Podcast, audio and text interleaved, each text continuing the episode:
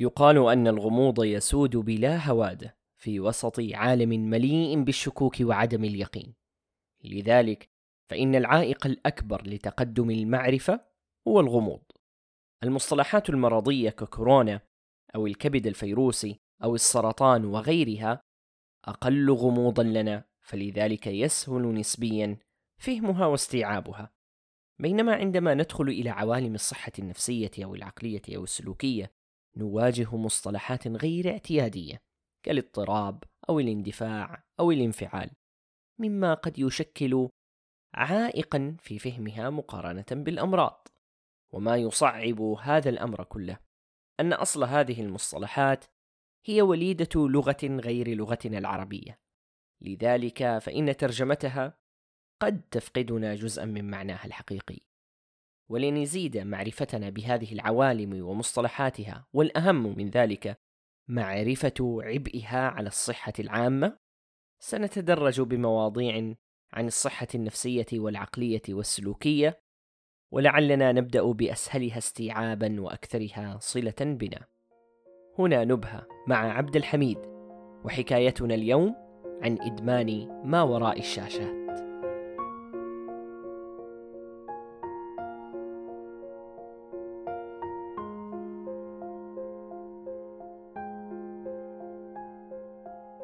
دعوني أبدأ باعتراف، حكاية اليوم ليست مكتملة، لكنني أحببت أن آخذكم حيث وقفت، فحلقات أخرى قادمة ستجعلنا نتفرع في عوالم الإدمان وخطرها على الصحة العامة.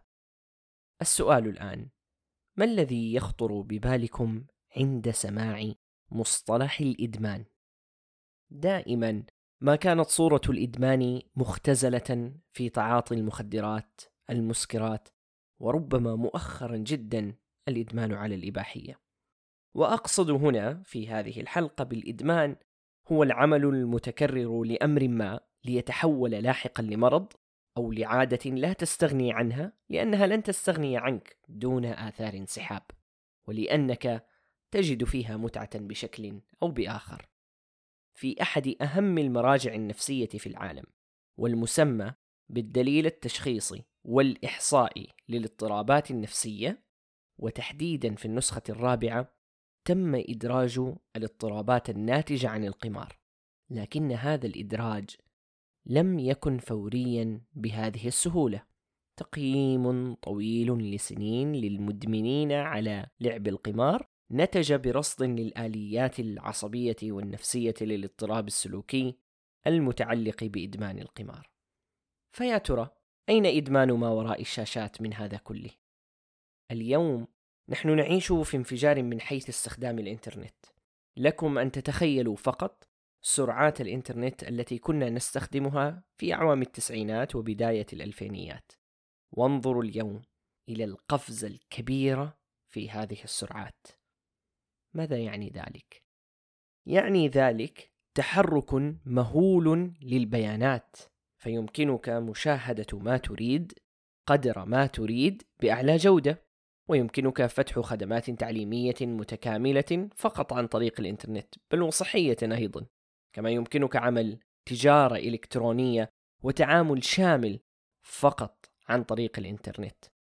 كل هذا يعني استخدام أكثر وأطول للإنترنت. والشيء الثابت الذي لم يتغير في كل هذه المعادلة أن يومنا ما زال يحتوي على 24 ساعة فقط. لذلك نجد في الأدبيات البحثية والطبية وجود مصطلح كإدمان الإنترنت، أو مصطلح المشاكل الناتجة عن الإنترنت وغيرها. والحقيقة أن مصطلح إدمان الإنترنت استخدم لأول مرة قبل 25 عاماً فقط، وتحديداً في عام 1995 ميلادية من قبل طبيب نفسي أمريكي يدعى إيفان جولدبرغ. استيقظ في يوم من الأيام وقرر بأن ينشر على صفحته العنكبوتية اضطراباً وهمياً، وبالفعل قام بذلك، وكان مسمى هذا الاضطراب اضطراب الإنترنت. كان الشخص بكل بساطة يدخل للموقع الإلكتروني، يجيب عن بضع أسئلة، ويظهر له إذا كان محتملا بأن يكون مصابا باضطراب الإنترنت أم لا. الغريب والعجيب هي الردود التي وصلت. إحدى الردود مثلا كانت: نحن عالقون بالشبكة كناية عن استخدامهم الطويل للإنترنت، ومن يومها أصبح موضوع إدمان الإنترنت محل جدال ونقاش. ففعليا الموضوع ليس بهذه السهولة، إذ كيف نعرف الإدمان؟ هل نقصد به ما يقال في الإنجليزية بالأدكتيف؟ أم هو عدم تكيف وما يقابله بالمال أدابتيف؟ أم هو نوع من أنواع فرط الاستعمال؟ وأيضا كيف يمكننا تعريف أو تقنين ما هو الوقت الطبيعي للاستخدام؟ ولنفترض جدلا أننا حددنا تعريفات لهذه المصطلحات، فما دور البيئة؟ ما دور الثقافة؟ ما دور الجنس؟ ما دور العمر؟ وغيرها من المتغيرات التي قد تؤثر تأثيرا كبيرا في ذات التعريف نفسه. هنا نعود لأصل كل الأدوات لاكتشاف أي مشكلة أو لتحديد الخيوط التي قد تؤدي إلى مشكلة ما، وهذه الأداة هي الملاحظة والرصد. وهذا بالضبط ما فعلته عالمة النفس الدكتورة كيمبرلي يونغ، حيث لاحظت الدكتورة في دائرة معارفها عن زوج فيما يبدو أنه مدمن على غرف الدردشة، حيث يقضي ساعات طوال في وقت كان الإنترنت يحسب فيها ما يقارب 12 ريال بالساعة. هذا السلوك أدى في النهاية إلى تراكم العبء المالي للعائلة، فاهتزاز بالعلاقة الزوجية للرجل وانتهاء بالطلاق، خاصة بعد معرفتي أن الوقت الذي كان يقضيه في غرفة الدردشة كان مع نساء أخريات. بالتأكيد هذه القصة الحقيقية يظهر فيها جليا أن نمط الرجل في التعامل مع الإنترنت لم يكن طبيعيا البتة، لكن عند ترجمة ذلك للعلم لابد من رسم خط فاصل أو منهجية واضحة لنستطيع الحكم على شخص ما بأنه مدمن على الإنترنت أم لا. وهذا يقودنا إلى تعدد وصف هذه المشكلة، فيستخدم الباحثون مصطلحات تبادلية كاستخدام الإنترنت المرضي، ويشيرون إليه أحيانا باستخدام الإنترنت الإشكالي من المشكل، وفي بعض الأبحاث الأخرى نجد استخدام الإنترنت القهري، وأبحاث أخرى متفرقة نجد أنهم يستخدمون مصطلح اضطراب استخدام الإنترنت أو الاستخدام المرضي للوسائط الإلكترونية وغيرها. وهذا ما يصعب أيضا من الحكاية، فحتى الآن لا يوجد إجماع حتى على وصف المشكلة، إذ لا يوجد إجماع على تشخيص هذه المشكلة من الأساس. ورغم كل هذه الملاحظات والمشاهدات من قبل الباحثين، فرسمياً لم يتضمن الدليل التشخيصي والإحصائي للاضطرابات النفسية في نسخته الخامسة، ولا أيضا التصنيف الدولي للأمراض في نسخته 11 لمشكلة إدمان الإنترنت، ولكن تم تضمين نوع من هذا الإدمان والمسمى تحديدا باضطراب ألعاب الإنترنت في عام 2013 في الدليل التشخيصي والإحصائي للاضطرابات النفسية.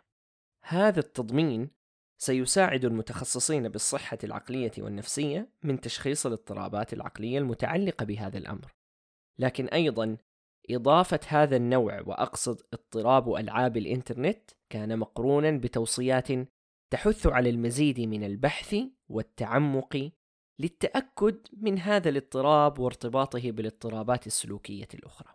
بعد عام واحد في أغسطس 2014 نظمت منظمة الصحة العالمية بالتعاون مع مركز كوريهاما الياباني للطب والإدمان الاجتماع الأول لمناقشة الآثار المترتبة على الاستخدام المفرط للإنترنت وأجهزة الكمبيوتر والهواتف الذكية والأجهزة الإلكترونية الأخرى على الصحة العامة. فالتباين في التعامل مع هذه الاضطرابات، وأقصد بشكل عام إدمان الإنترنت كبير، فلا توجد استجابة رسمية حكومية مثلا لإدمان الإنترنت في دول عديدة كأمريكا، ولكن نجد في المقابل في كوريا الجنوبية والصين أن إدمان الإنترنت يعتبر لديهم من مهددات الصحة العامة، ونجد دعما أكبر على مستوى الأبحاث لاكتشاف هذا العالم وتأثيره علينا في تلك البلدان. تحدثت كثيرا عن إدمان الإنترنت، وخلصنا إلى أن أحد أنواعه وهو اضطراب ألعاب الإنترنت اعترف به رسميا كاضطراب في التصنيف الدولي للأمراض من قبل منظمة الصحة العالمية في عام 2018، وقد سبقه ذلك إدراجه في الدليل التشخيصي والإحصائي للاضطرابات النفسية في عام 2013. وقد تم تعريف هذا الاضطراب على أنه نمط سلوكي مرتبط بالألعاب، سواء كانت رقمية أو فيديوية، ويظهر الشخص المضطرب ضعيف الهمة بالتحكم بنفسه ومنعها من اللعب، مما يؤدي إلى زيادة الأولوية للعب على حساب الأنشطة الأخرى واستمرار اللعب على الرغم من حدوث عواقب سلبية. الوصول لهذه الألعاب لم يعد مقصورا فقط على أجهزة معينة، الهواتف الذكية أيضا أصبحت مدخلا مهما لإدمان الألعاب. لكن بنظرة أوسع، وبحكم أنني ذكرت الهواتف الذكية، فحتى اليوم ما زال الربط بين إدمان ما وراء الشاشات باستخدام الهاتف الذكي مصدر بحث، فلا يوجد إجماع لإدمان الإنترنت من خلال الهاتف الذكي. لذا نجد أن اللغة المستخدمة في الأبحاث الطبية تستخدم مصطلح الاستخدام المفرط للهاتف الذكي بدلاً من الإدمان. وليستطيع المتخصصون بشكل عام من تشخيص شخص بإصابته بالاستخدام المفرط للهاتف الذكي، عليهم أن يستعملوا بعض الأدوات المخصصة لذلك.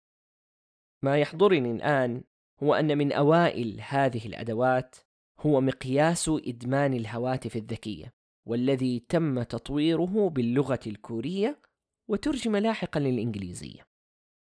نسأل هنا مرة أخرى، لماذا هذا كله؟ لماذا الرصد والمراقبة؟ لماذا تطوير الأدوات؟ الجواب واضح، للوقاية من أخطار الاستخدام المفرط للشاشات، للإنترنت، سميها ما شئت. مثال بسيط: عند قيادة السيارة كثيرا ما نرى الأشخاص يقودون سياراتهم بيد ويستخدمون الجوال بيد أخرى، ولا تخفى عليكم عاقبة هذا الأمر. لوحظ أيضا أن الإدمان أو فرط الاستخدام يؤدي إلى التأثير على الإنتاجية، وذلك بسبب الانقطاعات المستمرة. ألم نلاحظ في بيئة أعمالنا أن مجرد وجود الهاتف الذكي على المكتب يقلل من التركيز، وذلك بسبب تشتيت التنبيهات؟ قد يتطور الموضوع في بعض الحالات إلى بعض السلوكيات العدوانية، خاصة في الأطفال، وأيضا قد يتحول إلى أنماط أكل غير منتظمة وصحية، وأيضا قد يؤثر على تقليل النشاط البدني. أختم هنا بالوقاية. كيف نقي أنفسنا من إدمان ما وراء الشاشات؟ الحقيقة تتعدد السبل، لكن ومن منظور شخصي لا أرى نقطة مهمة كنقطة الإدراك، إدراك الشخص لوقته. فالإدراك في حد ذاته سيفتح باب تقبل الأدوات المعينة لتقليل الاستخدام المفرط للأجهزة. اليوم أغلب الأجهزة الذكية تعطيك تفصيلا واضحا عن عدد الساعات التي قضيتها على جوالك. جرب الآن، افتح جوالك واذهب إلى الإعدادات وانظر كم ساعة قضيتها بالأمس.